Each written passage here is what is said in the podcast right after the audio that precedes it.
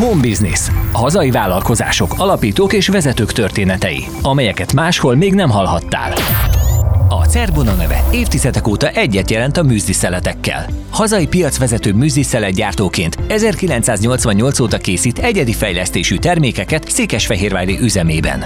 2010-ben megtört ugyan a lendület, de az új tulajdonosok fejlesztő stratégiájának köszönhetően sikerült talpra állítani a vállalatot, amely már a 150 főt foglalkoztat, egyre szélesedő termékpalettáját pedig folyamatosan fejleszti. A vállalat termékei a világ 28 országában vannak jelen, a környező országokon túl például a Baltikumban és Japánban is. De hogyan sikerült megbirkózniuk a mostani piaci kihívásokkal, az emelkedő alapanyag, bér és energiaköltségekkel? Milyen stratégiát követnek? Érzékelnek-e már keresletcsökkenést a termékeik iránt? Hogyan csökkentik az energiafüggőségüket? Ezekről is beszélgettünk Mészáros Tamással, a Cerbona Zrt. Vezérigazgatójával. Sziasztok! Mai adásunkban egy meglehetősen hosszú múltra visszatekintő hazai élelmiszeripari vállalatról beszélgetünk, melynek neve egyet jelent a műzliszeletekkel. Ez pedig nem más, mint a Cerbona Zrt. És vezérigazgatója Mészáros Tamás fogadta el a meghívásunkat. Köszönjük szépen, üdvözlünk az adásunkban. Üdvözlök én is mindenkit, köszönöm a meghívást. Október 1-től vagytok Zrt. Miért volt szükség az átalakulásra? Mi motiválta ezt? Ez egy nagyon érdekes történet, és azt gondolom, hogy a cégnek a szellemiségét is mutatja. Ugye a cégünk egy magyar magánszemélynek a tulajdonában van, dr. Pokesz Attila tulajdonosunk, és mivel most már több mint 10 éve tulajdonosunk, és a cég rendkívül komoly ívet, fejlődési ívet fut be, ő úgy döntött, hogy lehetőséget biztosít egy bizonyos dolgozói körnek arra, hogy részvényes legyen.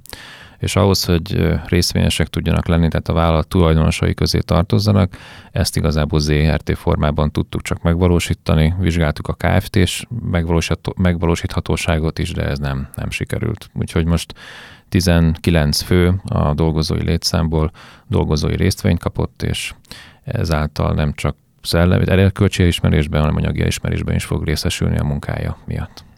Ez egyben szavazati jogot is jelent? Nem, ez egy osztalék elsőbséget, ez ahogy mondtam is, egy erkölcsi és egy anyagi elismerést jelent a dolgozóknak, de nagyon-nagyon szeretnénk, hogyha úgymond visszajelzéseket, támogatást kapnánk rajtuk keresztül. Tehát a menedzsment, tulajdonos, jó magam is segítenék a munkánkat. Egy ilyen dolgozói részvényprogram azért elég hosszú út vezetett. Mesélj el egy kicsit a cég történetéről, hogy hogyan indult, mi történt a 80-as években, és hogyan privatizáció szakaszában, illetve 2010-es évben. Talán így gyorsan, röviden, 67-es alapítású a cég, alapvetően a régi rendszerben egy gabonaforgalommal, megyei gabonaforgalmazással foglalkozott, tehát a termelőktől felvásárolta a búzát, kukoricát, ezt letárolta, feldolgozta, búzamalmokat, kukoricamalmokat épített, és ezzel a tevékenységgel, fő tevékenységgel foglalkozott egészen a 80-as évek végéig, amikor is úgymond a akkori vezetés meglátta azt a lehetőséget, hogy lehet a búzát, kukoricát a lisztfeldolgozáson kívül még tovább feldolgozni, és megkapta a lehetőséget arra, hogy Nyugat-Európából olyan technológiát hozzon be, amellyel műzlit, műzliszeletet és gabonapelyhet lehet gyártani. És akkor 1988-tól elindult úgymond a műzli, műzliszelet, gabona pehely gyártás. Ezt követően ugye átalakult privatizációt követően ugye az ERTV, és akkor egy egészen 10 milliárdos, 800 főt foglalkoztató cégig nőtte ki magát, amelynek a nagyjából zárbevételének a fele az gabona kereskedelemből, gabonafeldolgozásból állt, egy negyede az extrudált termékek, tehát műzliszeret, gabonapehely gyártás forgalmazásból, és egy negyede az értékesítésének pedig tésztagyártásból. Az, hogy a 80-as években műzliszelettel jelentetek meg, az meglehetősen egy ilyen fogyasztói szokásokat formáló lépésnek tűnik. Ez mai napig úgy gondoltok magatokra, mint akik megelőzve a fogyasztókat már új termékkel jelennek meg, vagy most inkább már a lépéstartás jellemez benneteket? Ez egy nagyon érdekes dolog, ugye akkor a 87-88-ban ez egy teljesen új dolog volt Magyarországon, tehát akkor ilyen jellegű terméket nem is lehetett kapni a magyar polcokon, Nyugat-Európában viszont már ott volt, tehát ezért is van az, hogy a Cerbona neve a műzli-műzliszelettel összefonódik, mert igazából mi vezettük be a piacra, és egészen amíg az új láncok nem érkeztek meg Magyarországra, addig szinte ilyen jellegű terméket lehetett, csak mi termékeinket lehetett kapni a boltoknak a polcain. Ezt követően értelemszerűen ugye élesedett a verseny, megérkeztek ugye az importtermékek, jöttek hazai gyártók is, tehát így igazából egy klasszikus versenyhelyzet teremtődött, amely 2010-ben a régi ZRT-nek a csődje felszámolása miatt megtört a lendület, tehát akkor egy jó pár év kimaradt ebből a fejlődésből, és azt lehet mondani, hogy olyan 2015-től álltunk vissza újra arra a pályára, ahol már megpróbálunk nem egy követő stratégiát, hanem egy irányító, fejlesztő stratégiát indítani, meg végrehajtani, amelynek részeként most már olyan termékekkel jövünk ki, amelyek újdonságnak szállítanak nem csak a magyar, hanem az európai piacon is. Majd a termékfejlesztésre még visszatérnék, de mesélj nekünk esetleg a rendszerváltás időszakáról, hogy ez mennyire tépázta meg a vállalatot, aha igen, és hogy mi vezetett a 2010-es nehéz pénzügyi helyzethez, csődhelyzethez?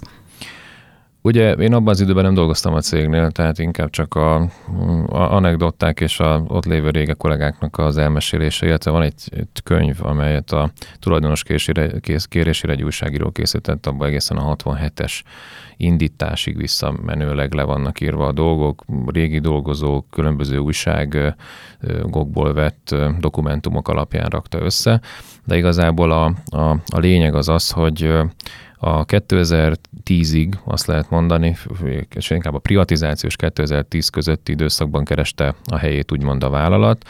Ugye próbálta kihasználni azt az előnyt, hogy akkor egy új kategóriát teremtett, műzli szelet gabonapehely kategóriában, viszont azok a fejlesztések, amelyekre szükség lett volna, azok sajnos elmaradtak, és hiába ment jól a műzli szelet, a gabona üzletág egy rendkívül komoly problémákkal küzdött, mind pénzügyileg, mind egyéb szempontból, és ezt a terhet nem tudta a vállalat végig is elviselni.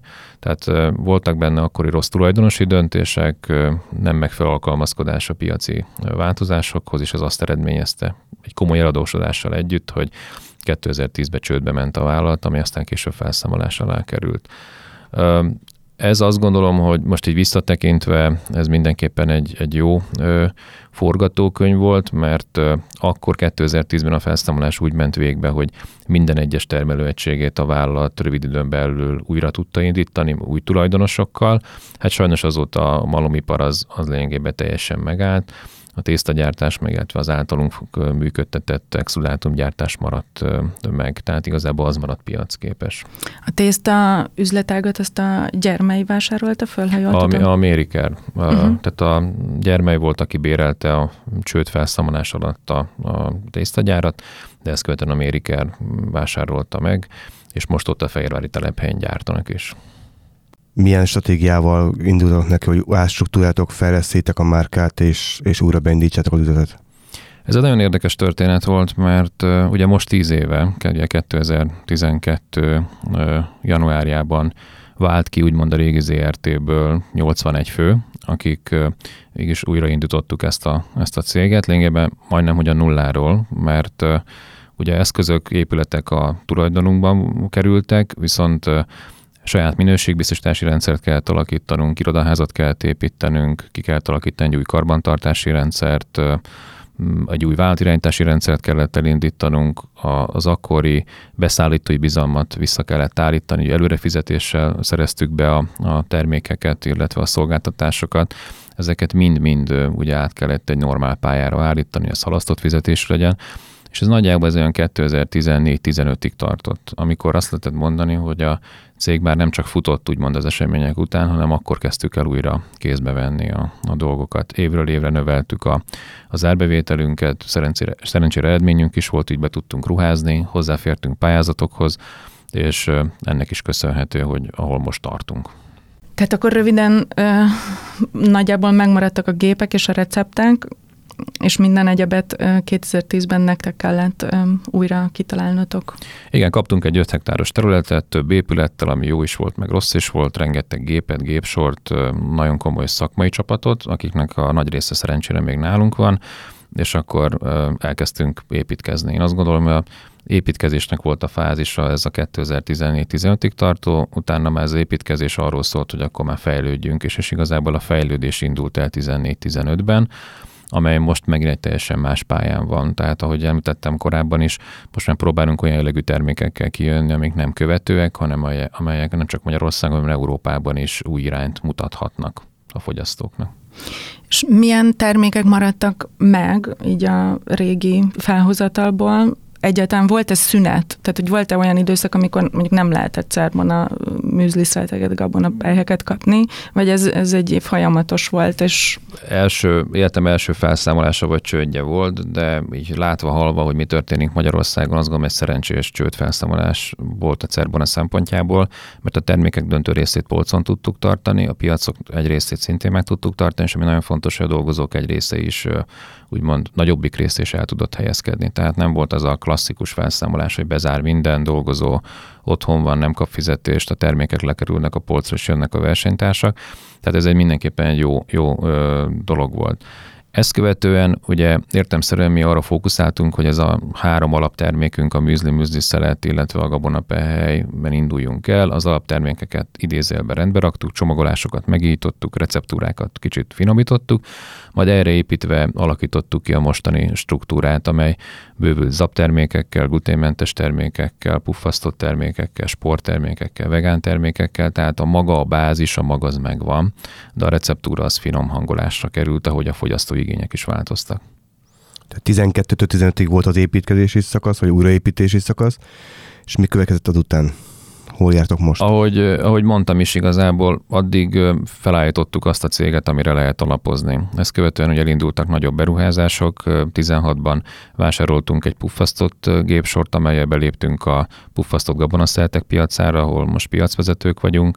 2018-ban építettünk egy új csarnokrészt, amelybe gluténmentes gyártósort helyeztünk el a régióban egyedülálló módon, és ott egy nagyon-nagyon komoly gluténmentes műzli-műzliszeret gyártó részt alakítottunk ki, egy új készáru raktárral együtt, ami 2020-ra készült el, tehát ezek azok a fontos alapok, amelyekkel elindultunk úgymond a piaci versenytársak után, és most ugye ott tartunk, hogy kapacitásaink például szeletben teljesen le vannak fedve, rendkívül sok új termékkel jöttünk, és még fogunk kijönni a következőkben, de most már kapacitás korlátokkal küzdünk, tehát most dolgozunk egy újabb szeletsori beruházáson, amelyet 1-2 héten belül meg fogunk rendelni, és hát ha minden rendben megy, akkor egy év múlva remélhetőleg üzembe is fogunk tudni majd helyezni.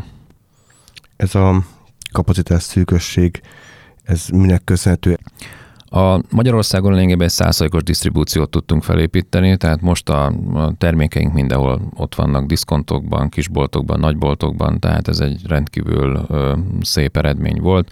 Minden olyan jelentős, vagy akár kisebb csatornában, ahol műzli-műzliszeltet lehet eladni, ott vagyunk. Ezen kívül jelentősen bővült az export, tehát az exportot lényegében egy ilyen 50 millió forintos nagyságrendről tavaly évre már közel 900 millió forintos forgalomra vittük fel. Romániába, Baltikumba a saját ügynökünk van, Romániában elég komoly listázottsággal, úgyhogy ráadásul nem private labelt, hanem saját termékeink vannak ott. Ezek voltak azok, amelyek azt eredményezték, hogy mondjuk az tavalyi és az idei évben a gyártósoraink azok a szeletsoron 3, illetve 4 műszakban működtek.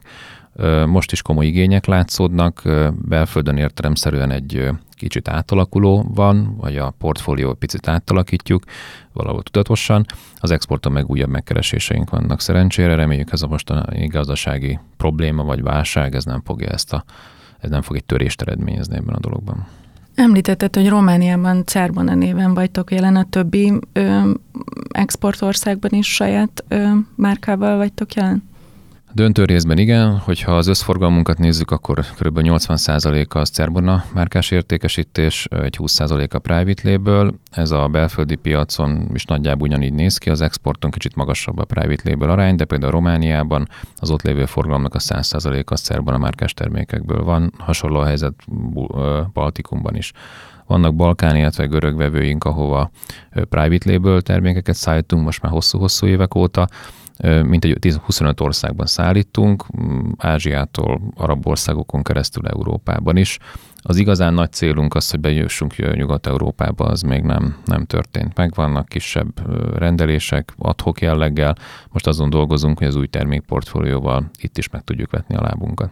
És melyik a zászlós termék mondjuk külföldön, és mi az itthoni értékesítésben a Hát ugye az itthoni értékesítésben a gluténmentes szeletek, amelyek viszik úgymond a prímet, egyértelműen Romániában is a gluténmentes szeletek erősek, a többi piacon pedig a klasszikus szeletek, amelyek jobban mennek. Elég szelet központú a vállalat, árbevételünknek több mint felét, eredményesünknek meg nagyobbik részét a szelet termékcsaládnak köszönhetjük. Azon dolgozunk, hogy megújítsuk a többi termékcsaládot is.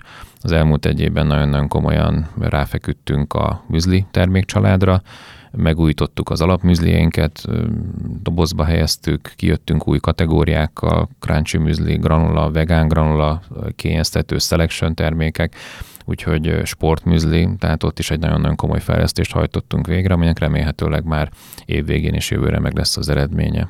Még egy fontos feladatunk van, az, hogy igazából a gabonapehely kategóriával is foglalkozzunk, itt is vannak gondolatok, ez lesz a következő hónapoknak úgymond a feladata, hogy ott is egy szintet tudjunk lépni. Ekkora bőlést így alapanyagbeszerzésben mennyire könnyű lekövetni? Mennyi alapanyag, vagy az alapanyagok hány százaléka magyar és esetleg mennyi, ami külföldről jön? Alapcsomaganyagoknak a cikkelem száma az mintegy 500-at tesz ki. Ebből most Covid időszakig, tehát tavalyi évek bezárólag nagyjából 50%-a belföldről, 50%-a külföldről származott. A mostani helyzet meg teljesen más. Tehát most igazából sok esetben onnan szerzünk be, onnan be tudunk szerezni, mert vannak olyan alapanyagok, amelyeknek a hozzáférés az nagyon korlátozott. Illetve, hogyha van is... Most például cukrok, kakaó, különböző zsírok, de a csomaganyagokkal is volt mondjuk egy fél évvel ezelőtt hasonló helyzet, hogy bizonyos csomaganyaggyártók nem tudtak bennünket kiszolgálni, és akkor ezért kényszerből mentünk egy országgal arrébb. Most kicsit, mintha picit kezdene normalizálódni a helyzet, a termékcsoportok döntő többségében is, de most is vannak olyan alapanyagok, amelyek kiszámíthatatlanok ellátás szempontjából is, meg árazás szempontjából is. Ugye ami zajlik körülöttünk a gazdaságban, ezek az impulzusok, energia, magas infláció, ezek mind-mind begyűröznek a gyártókhoz is, amelyeket aztán ugye mi is megélünk, és igazából ennek következményében vannak ezek a folyamatos áremelések. Most vagyunk az üzleti tervezésben, és hát az elmúlt évek egyik legnehezebb tervezésének futunk neki, mert rengeteg a bizonytalansági tényező. Tehát korábbi években azért jól lehetett prognosztizálni egy alapcsomaganyagárat, egy energiaárat, jó be lehetett lőni egy bért, és igazából csak a üveggömbbe az értékesítési volumen szerepelt, most az értékesítési volumenen kívül az alapanyagárak, energiaáraknak az alakulásával is számolnunk kell. És milyen ilyenkor a jó stratégia, hogy hogyan próbáltak ezáltal építkezni, vagy újra gondolni a jövő évet? További áremelések várhatóak, esetleg valamilyen költségcsökkentésbe kezdtek, vagy alternatív energiaforrás beszerzésbe? Mi előre szeretnénk menni, tehát azt gondolom, hogy megvannak az alapjaink ahhoz, hogy előre is tudjunk menni, tehát az, hogy mondjuk egy ilyen válságban azon gondolkodunk, konkrétan már szerződéskötés előkészítésben vagyunk egy elég komoly beruházásban, az is azt mutatja, hogy úgy gondoljuk, hogy előre kell menni megfelelő biztonsággal. Hogy áremelés, nem áremelés, ez nagyon érdekes kérdés. Idén 4 áremelést hajtottunk már végre, ebben benne van egy neta is, mert ugye a termékeink egy része az neta köteles lett, és azért ez azt jelenti, hogy a termékek a fogyasztók számára a polcokon jóval magasabb áron érhetőek el, mint korábban. Tehát nagyon oda kell figyelnünk a kiárazódásra. Nekünk is át kell vállalni ezekből a költségnövekedésekből, ezt viszont csak úgy tudjuk megtenni, hogyha a hatékonyságunkon javítunk. Tehát igazából párhuzamosan futtatunk több projektet egymás mellett, próbáljuk meg visszafogni a bejövő áremeléseket, próbáljuk meg a működésünket hatékonyabbá tenni, és próbáljuk meg áremeléssel kompenzálni azokat a többletköltségeket, amelyek jelentkeznek. Most van például egy nagyon érdekes projektünk, hogy az energiafüggőségünket csökkentsük. 2 évvel ezelőtt létesült Újhartyában egy napelempark, Cerbona Solar néven, és most elég előrehozott tárgyalásban vagyunk energiaszolgáltató céggel, hogy onnan direktbe tudjunk vételezni napenergiát.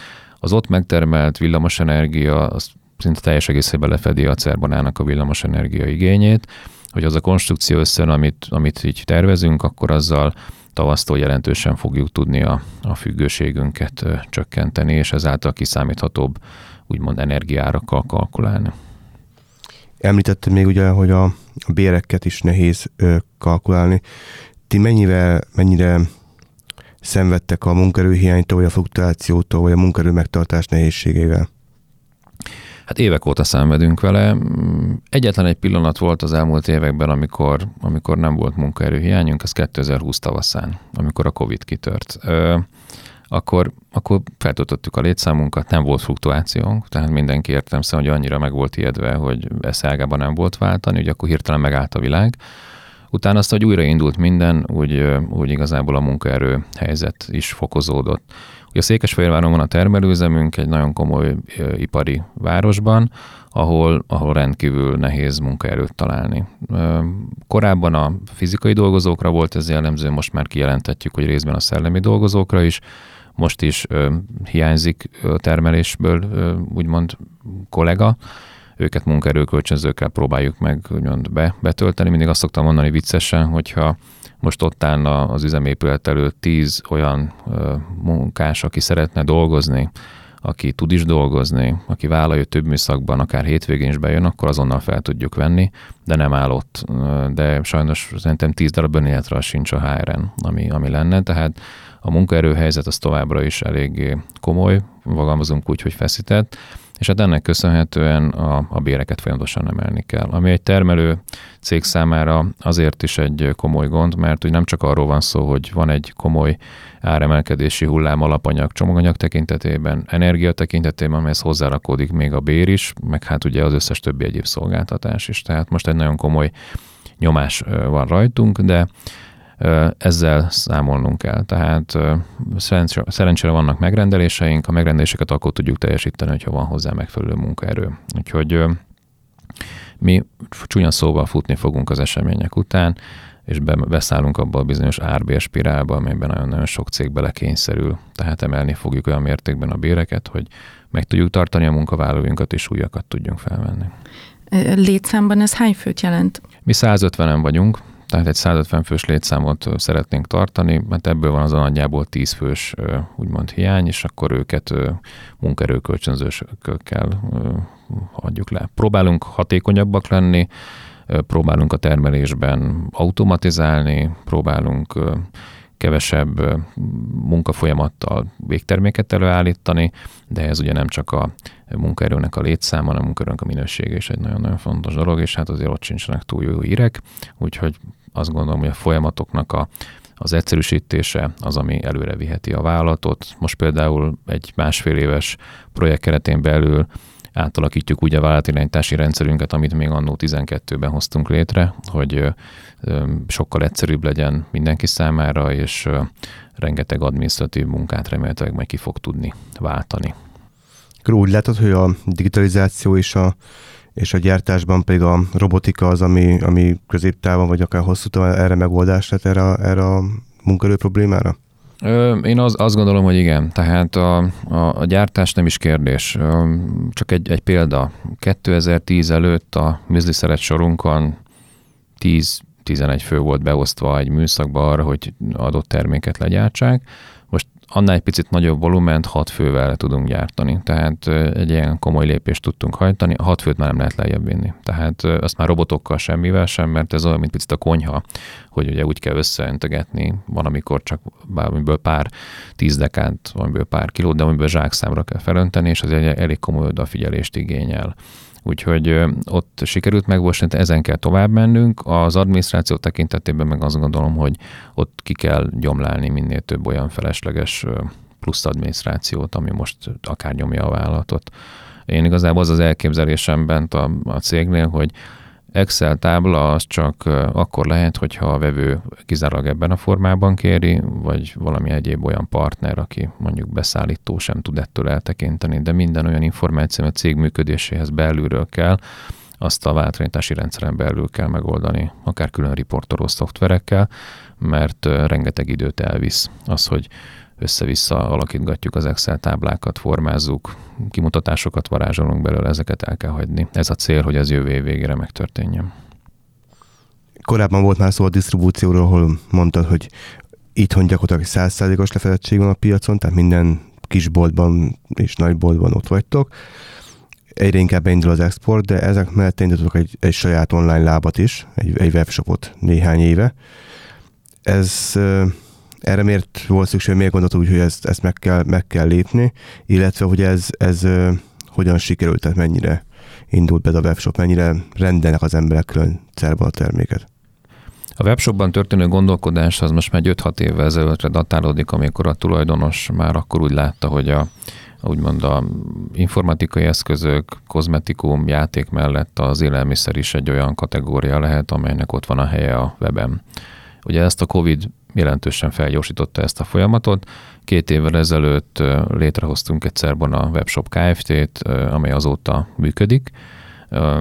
A gyerekbetegségek ennél azt gondolom, hogy túl van, elég szép forgalmat tud elérni, és ezzel is tudtuk még tovább szélesíteni a disztribúciónkat. További finom hangolások vannak még vissza, hogy a webshopnak a működése, a fogyasztók elvárása, meg a márkának az elvárása, ez illesztődjön. De látszik egyértelműen, a webshop nem csak magánszemélyeket, hanem úgymond olyan kiskereskedőket is kiszolgál, akiket mi a nagyobb rendszeren keresztül nem tudunk kiszolgálni. Tehát ennek van jövője, össze kell rakni egy olyan portfóliót, amely a Cerbona termékek mellett egy jó komplementer termék lehet. Tehát, hogy ne csak azért menjen fel a fogyasztó, hogy Cerbona terméket tudjon vásárolni, hanem minden olyan egyebet is megkapjon mellé, amely mondjuk az ő életéhez szükséges. Tehát akár mondjuk egy gluténmentes termékcsaládban legyen olyan laktózmentes tej, vagy egyéb olyan gluténmentes kiegészítő, amit ő egész nap tud igazából fogyasztani. Ezen dolgozik egy csapat, külön cégben vannak, külön működnek, úgyhogy ott a fehérvári raktárunkban van igazából a bázisuk, onnan szolgálják ki az igényeket. Most a marketing csapat dolgozik azon, hogy ez még hatékonyabban működjön majd. Ti is magyar termék tagok vagytok. Ezt hogy tapasztaljátok, hogy hogy rajta van ez a szimbólum a termékeiteket, az a vásárban egy plusz preferenciát ad, tehát szívesebben választanak magyar terméket, illetve hogy ez ad-e bármifajta versenyelőnyt mondjuk a versenytársakhoz képest? Én azt gondolom, magyar vállalatként, úgyhogy magyar dolgozókat foglalkoztatunk, magyar tulajdonosunk van, rendkívül fontos, hogy ezt ne takargassuk, hanem ezt kommunikáljuk, hogy mi magyarok vagyunk, és magyar termékeket állítunk elő. Az, hogy a fogyasztó ezt mennyire veszi figyelembe, az már egy másik kérdés. Hogy rengeteg fogyasztói kutatást végzünk, ahol ez elhangzik, hogy fontos számára, hogy magyar, de sajnos egyelőre ezt még mindig megelőzi az, hogy az ár, az hogyan néz ki. Mi próbáljuk meg ezt a kettőt ötvözni, próbáljuk meg elérhető áron biztosítani a termékeinket a fogyasztók számára, próbálunk meg úgy kommunikálni, hogy ebből egyértelműen látszódjon, hogy nem egy külföldi termékről, vagy egy magyar termékről van szó, és ebben nagyon nagy segítséget jelent a magyar termék, mert olyan közös promóciókat szervez, amelyen keresztül mi is hatékonyabban, aktívabban el tudjuk érni ezen fogyasztókat. Tehát ennek köszönhetően minden olyan termékünkre, amelyre rá tudjuk írni a jogszabályok alapján, hogy magyar termék, ezt meg is tesszük.